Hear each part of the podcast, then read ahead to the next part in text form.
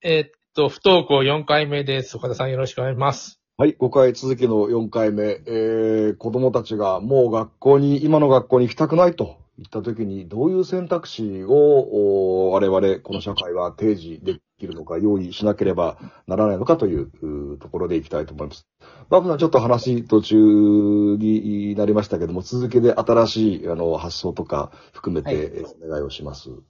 はい、そうですね。今、自分がちょうど、あの、Web3 っていう分野の、おそらく日本にまだスクールってないとは思うんですよ。これの、本当にじすぐに実践できるような、えっ、と、実践力をつくような、あの、学校、スクールを今開こうと思ってまして、もちろん、大人向けの方には、大人の方向けにはなるんですけど、これが例えば、うん、国が認可したスクールとかになると、税金とかで通ってくれる人とかも出るので、より、こう、えっと、スクールを始める方もやりやすいですよね。その体制がないと、そういう変わったスクールってどんどん出てこないので、選択肢も広がらないと思います。はい。Web3 って何ですか？Web3 っていうのは簡単に言いますと、まあ仮想通貨を、えっと、実現している技術だったり、あの NFT ってものを実現している技術だったり、えっと、次世代のインターネットですね。それを使って、どんな、あスクールというか、居場所を作ろうとしてるんですか？はい。現在、自分はあの Web3 専門で、えっと、事業というか株式会社を起こしてまして、でもその技術者っていうのは今本当に、えっと、例えば普通の Web2 的な、えっと、インターネット系の技術者ですよね。ですら今現在日本は枯渇してるんですけれども、Web3 となると、日本日本だけでなく世界で枯渇しておりまして、これができるってだけでしばらくは飯食っていけるんですね。ただこれを教えられる人もいなければ情報もなく本も売ってないので、自分がそれを教えていきたいなと思ってるところです。なるほど。海本さんどうでしょあのー今ね、僕たち学校、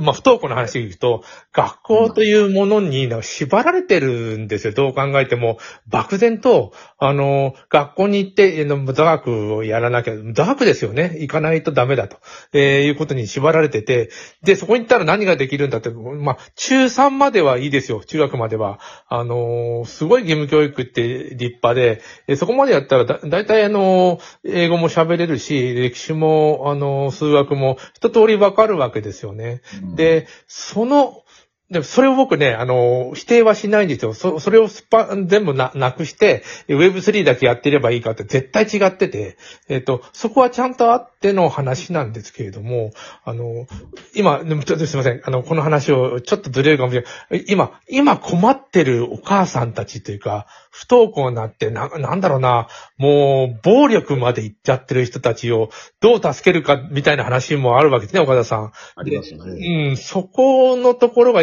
今回、みんなね、あの、バブちゃんにしても、前、前田さんにしても、お母さんにも、割とそれは、あの、そこにはいない人たちですよね。どっちかというと、あの、学校とうまく、あの、付き合ってって、えーっと、僕もそうですけども、あの、まあ、優秀や何にしても、あの、生き残ってきた人たちが今集まってて、本当はそうじゃない人交えたかった、ちょ今回できなかったんですけども、あの、岡田さんが危惧してるのはそこだと思うんで、そこについて岡田さんどう思われてますか？あの、本当、あの、海本さん、次回、そういうケース、体験した方交えて、またもう一度やりましょう。で、本当に、もう行きたくないって子供が言ったときに、あの、よくそういう判断ができたと。あの、ウェルカムだっていうふうにまず言ってやりたいですね。大人として。甘ったれるんじゃない。私もちょっと経験があって反省があるんだけど、甘ったれるんじゃない。行ってみろ、我慢しろ。えー、一週間我慢しろって、これ一回やってもいいかと思いますけど、子供が本当に本気でもダメだなと思った時に、受け入れてよくそういう思考にたどり着いた、ウェルカムっていうサインを出してやることが一つ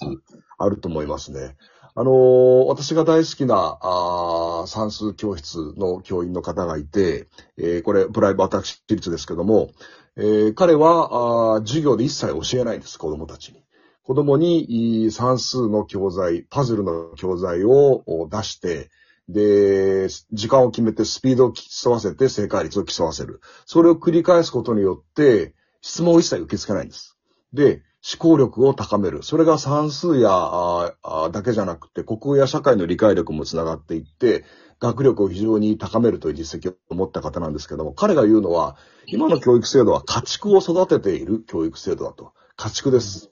前田さんがさっき言ったの我慢を強いるというところにつながるかもしれませんけど、家畜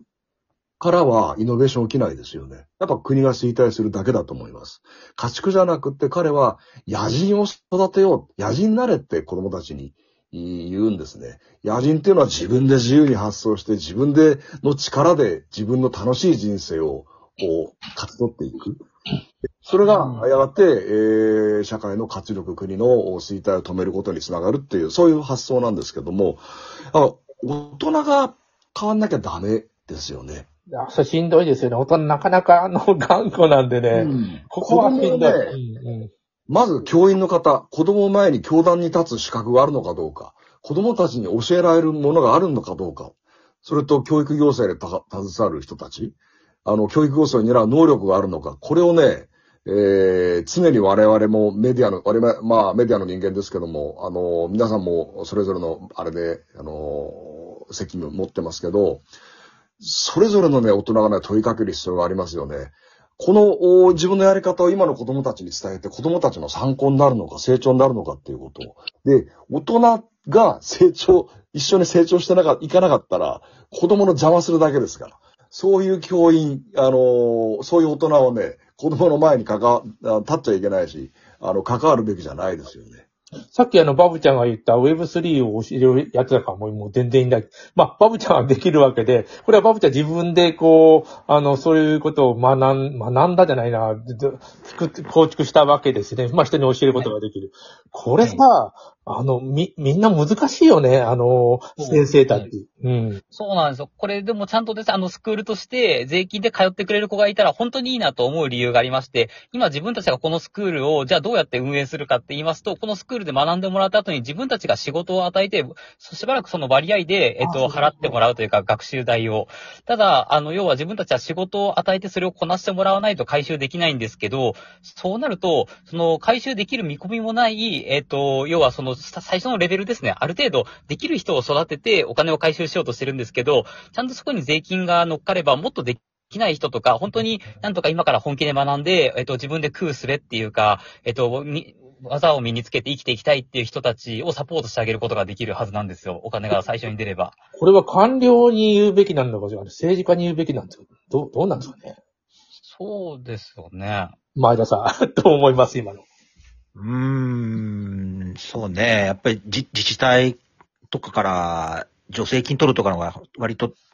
早いのかもしれないね。国の政策変えようとすると、ものすごく大変なんでそうだよね。国の政策を変えていくと、随分か、あの、印象が変わると。5年10年かかるかもしれないけどい。や、30年かかんだよ。うん国って遅いから。うん。うん文科省はなかなか変われない。いいや、なかなか変われないもんですよ。それは人人間ってそのなかなか、うん、変われないから。政治が変わらないと変わらないし。文科省で官僚になってる人間は、あの、改正とかここまで出す人間で、あの、変えたくないよね。うん、まあ、どドロドロになってくるんだ戦いになってくるんで。うん。